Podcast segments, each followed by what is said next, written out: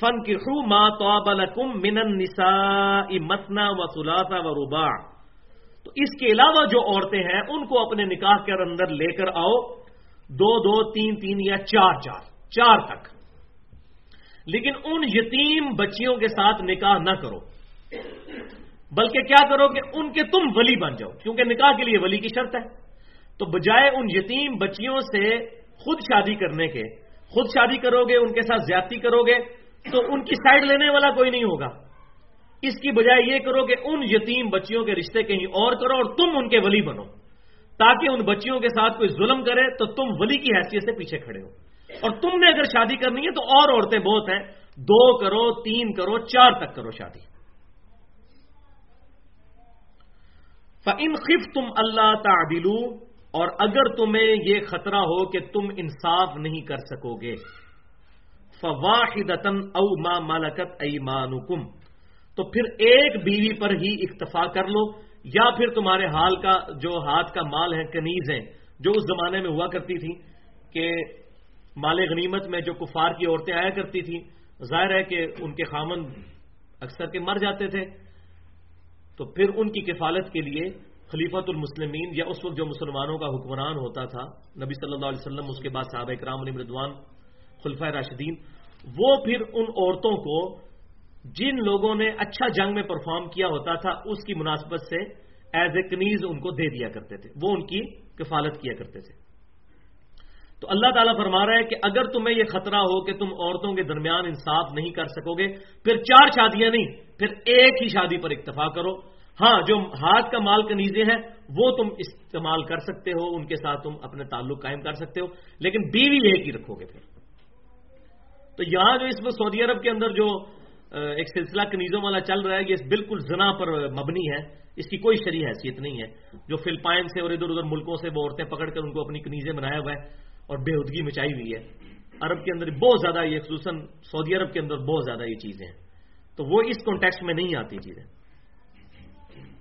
تو چار شادیوں کی اجازت دی گئی، لیکن ساتھ ہی فرمایا گیا کہ اگر تمہیں یہ خطرہ ہو کہ انصاف نہیں کر سکو گے تو ایک پر اکتفا کرو۔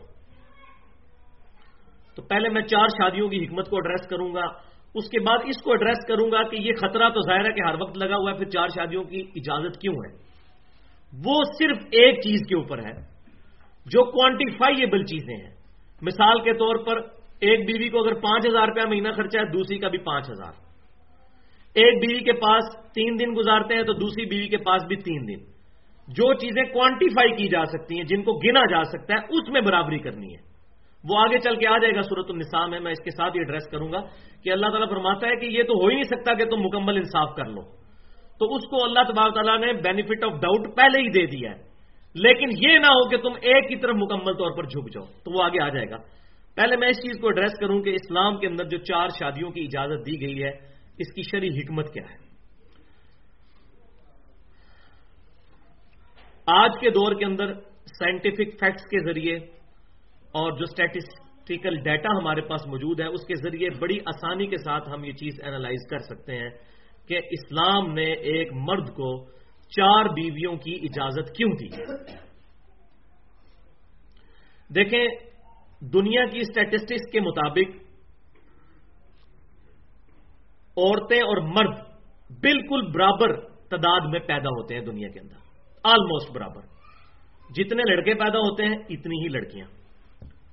لیکن ہوتا کیا ہے کہ سائنٹیفک فیکٹس کے ذریعے ہمیں یہ بات پتا چلی ہے کہ جو بیبی گرل ہوتی ہے، جو لڑکی ہوتی ہے، چھوٹی عمر کی، دودھ پیتی، اس کو بیماریوں کو اپوز کرنا، اس کے اندر اس کی کیپیبلٹی قوت مدافعت لڑکے کی نسبت زیادہ ہوتی ہے۔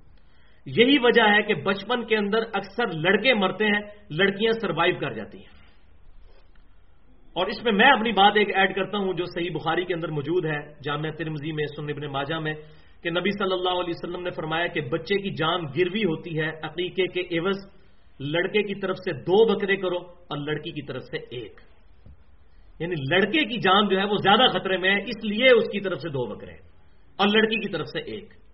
یہ حکمت آج جا کے ہمیں ان فیکٹس کے ذریعے پتہ چلی ہے۔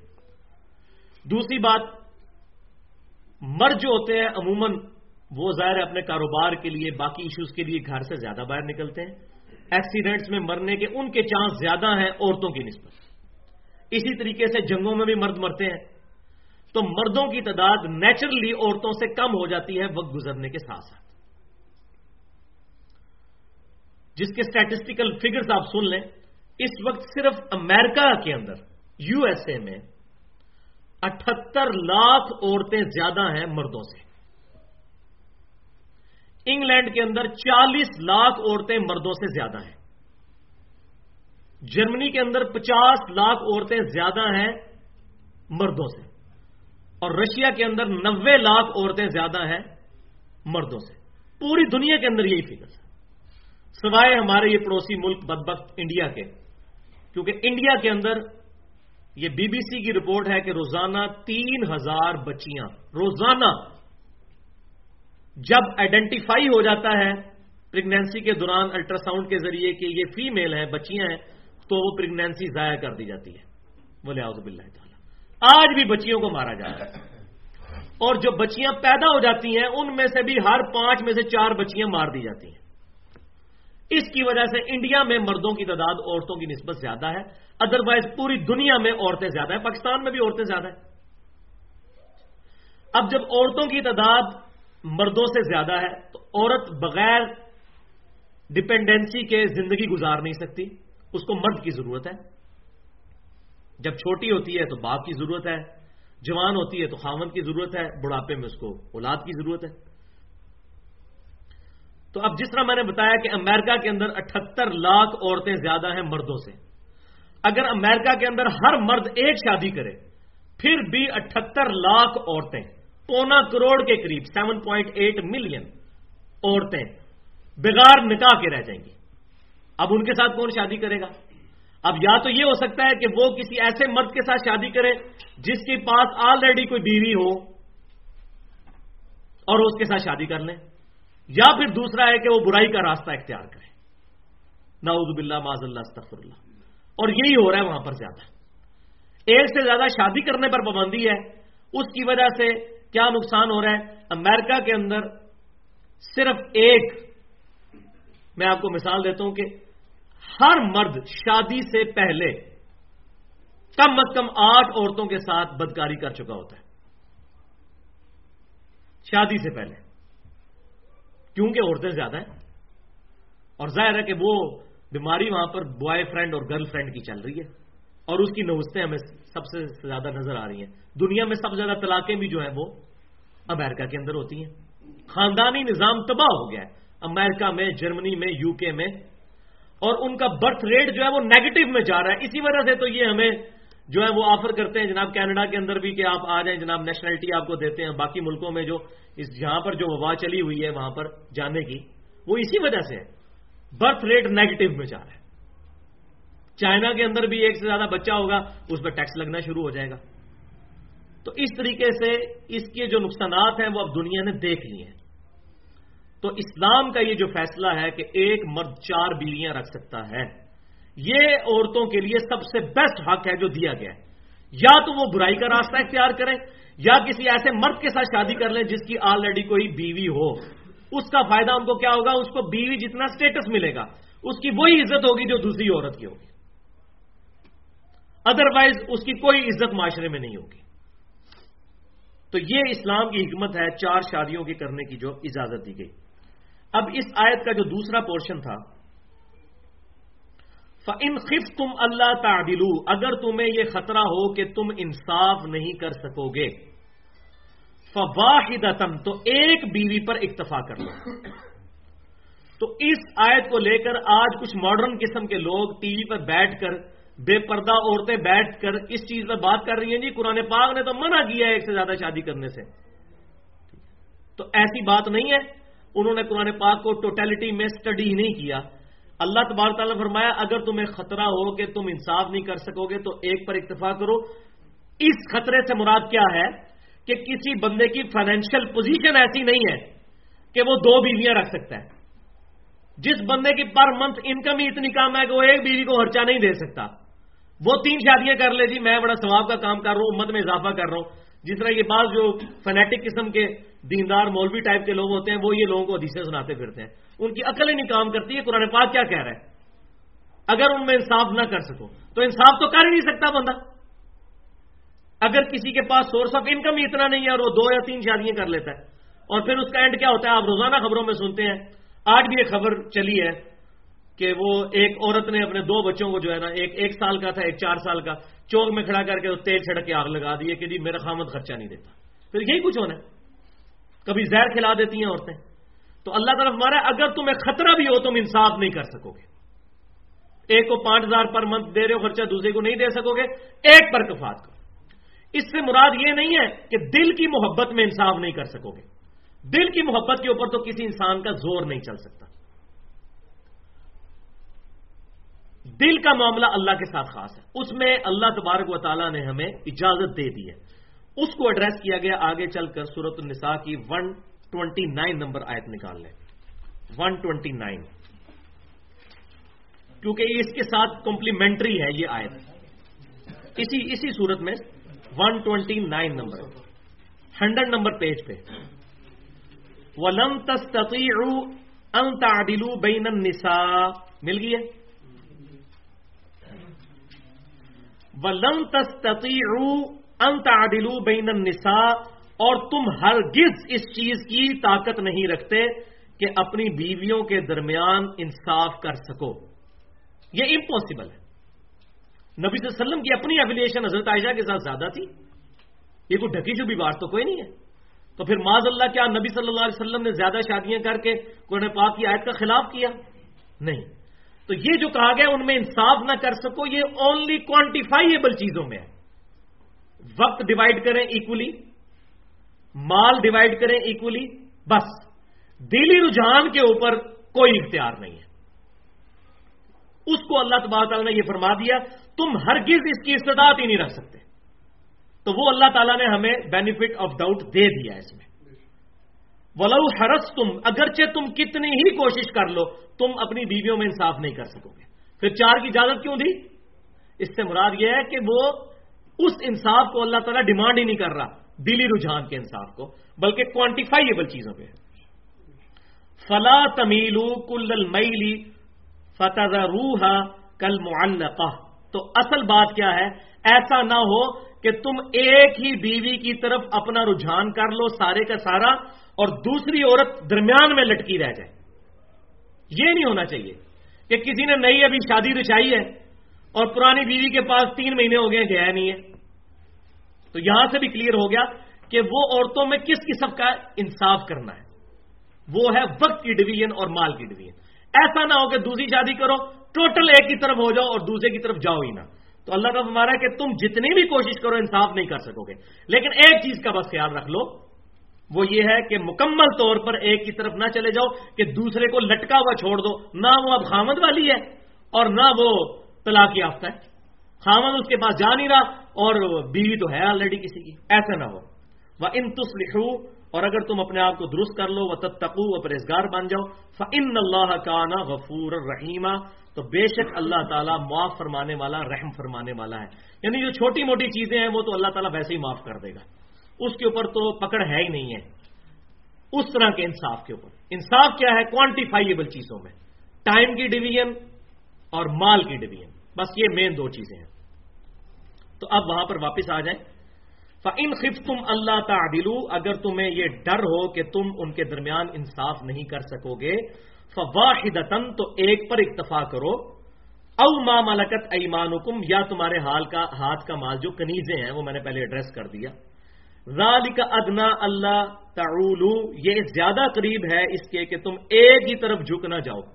یعنی ایک سے زیادہ بیویاں رکھ کے کسی ایک بیوی کی طرف زیادہ جھک جاؤ، اس کو زیادہ ٹائم دو، اس کو زیادہ پروٹوکول دو، اس کو زیادہ مال دینا شروع کر دو۔ اس سے بہتر ہے کہ تم ایک بیوی رکھو۔ اس آیت نے بھی یہ کلیئر کر دیا کہ انصاف اللہ تعالیٰ کون سا ڈیمانڈ کر رہا ہے۔ لہذا یہ جو ٹی وی پہ آگے عورتیں عورتوں کے حقوق پہ بات کرتی ہوئی کہہ رہی ہیں کہ قرآن نے یہ کہا ہے کہ ایک عورت کے ساتھ ہی شادی کرو، ایسی بات نہیں ہے۔ تو میں نے پورا اس کو ہر اینگل سے ایڈریس کر دیا۔ اور سامنے جائل قسم کے مولوی بٹھائے ہوتے ہیں، جن بچاروں کو پتہ ہی نہیں ہوتا، وہ بول ہی نہیں سکتے سامنے۔ تو قرآن کے ایشوز کے اوپر جو لوگ ایکسپرٹ ہیں، جن کو قرآن پاک کی تعلیم کے ساتھ واسطہ ہے، ان کو سارا چیزیں پتہ ہیں، ان کو لا کے سامنے بٹھائیں۔ وہ اس قسم کے مولوی بٹھاتے ہیں اور پھر عورتیں ان پر غالب آ جاتی ہیں، پھر وہ ایسی باتیں بھی کرتی ہیں جو بالکل واضح قرآن کے خلاف ہوتی ہیں۔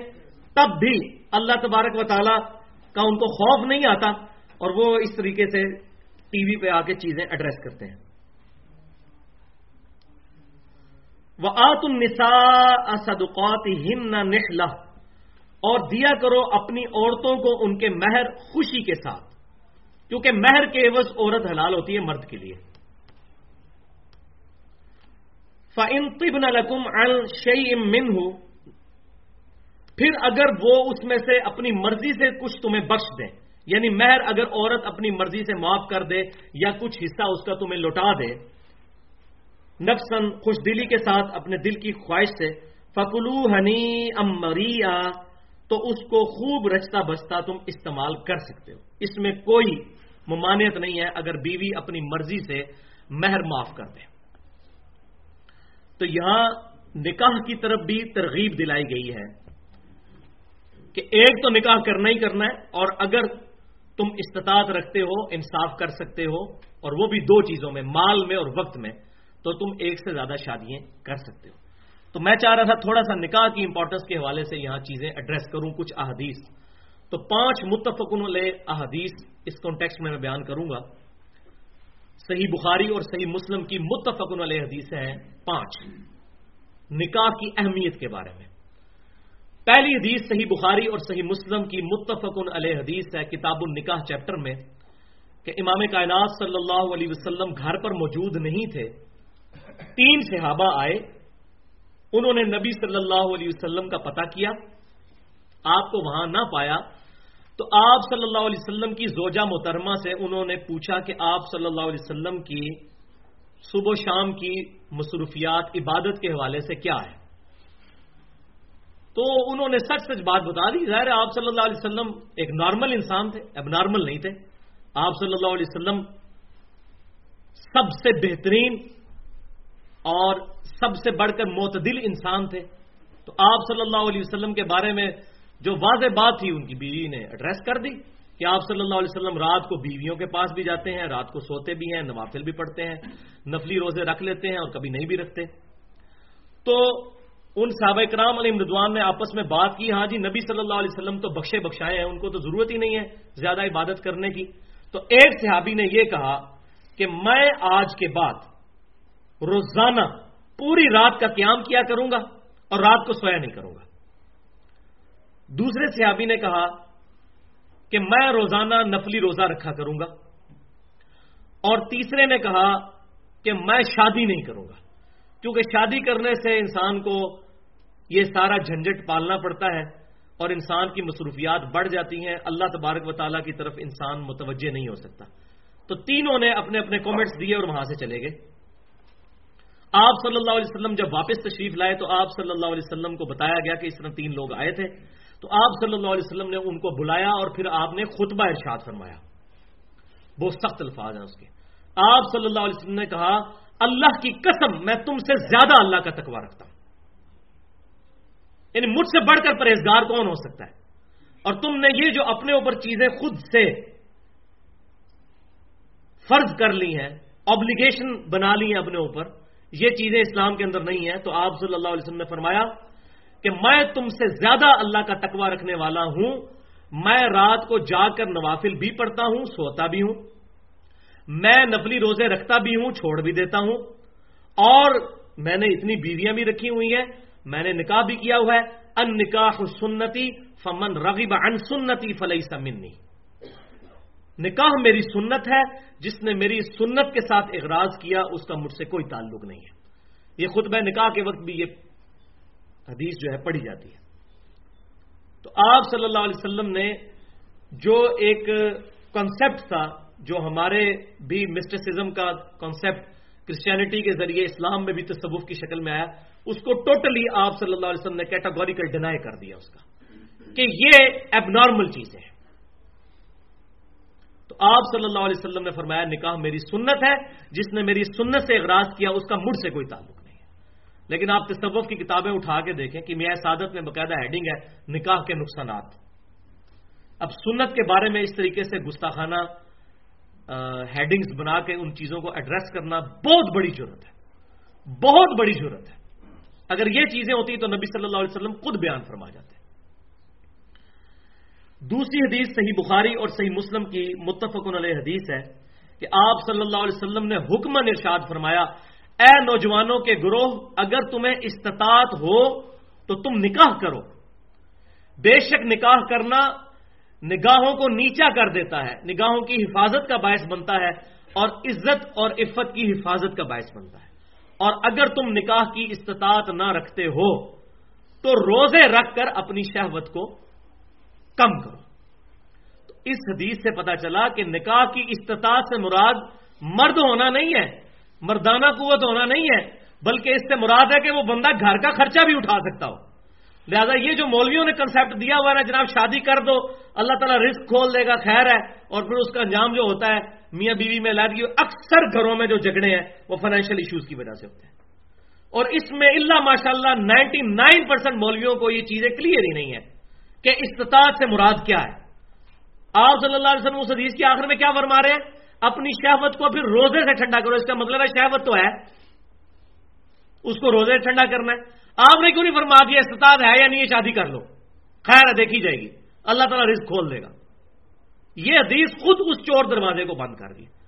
تو خدا کے لیے ہم عقل کے ناخن لیں۔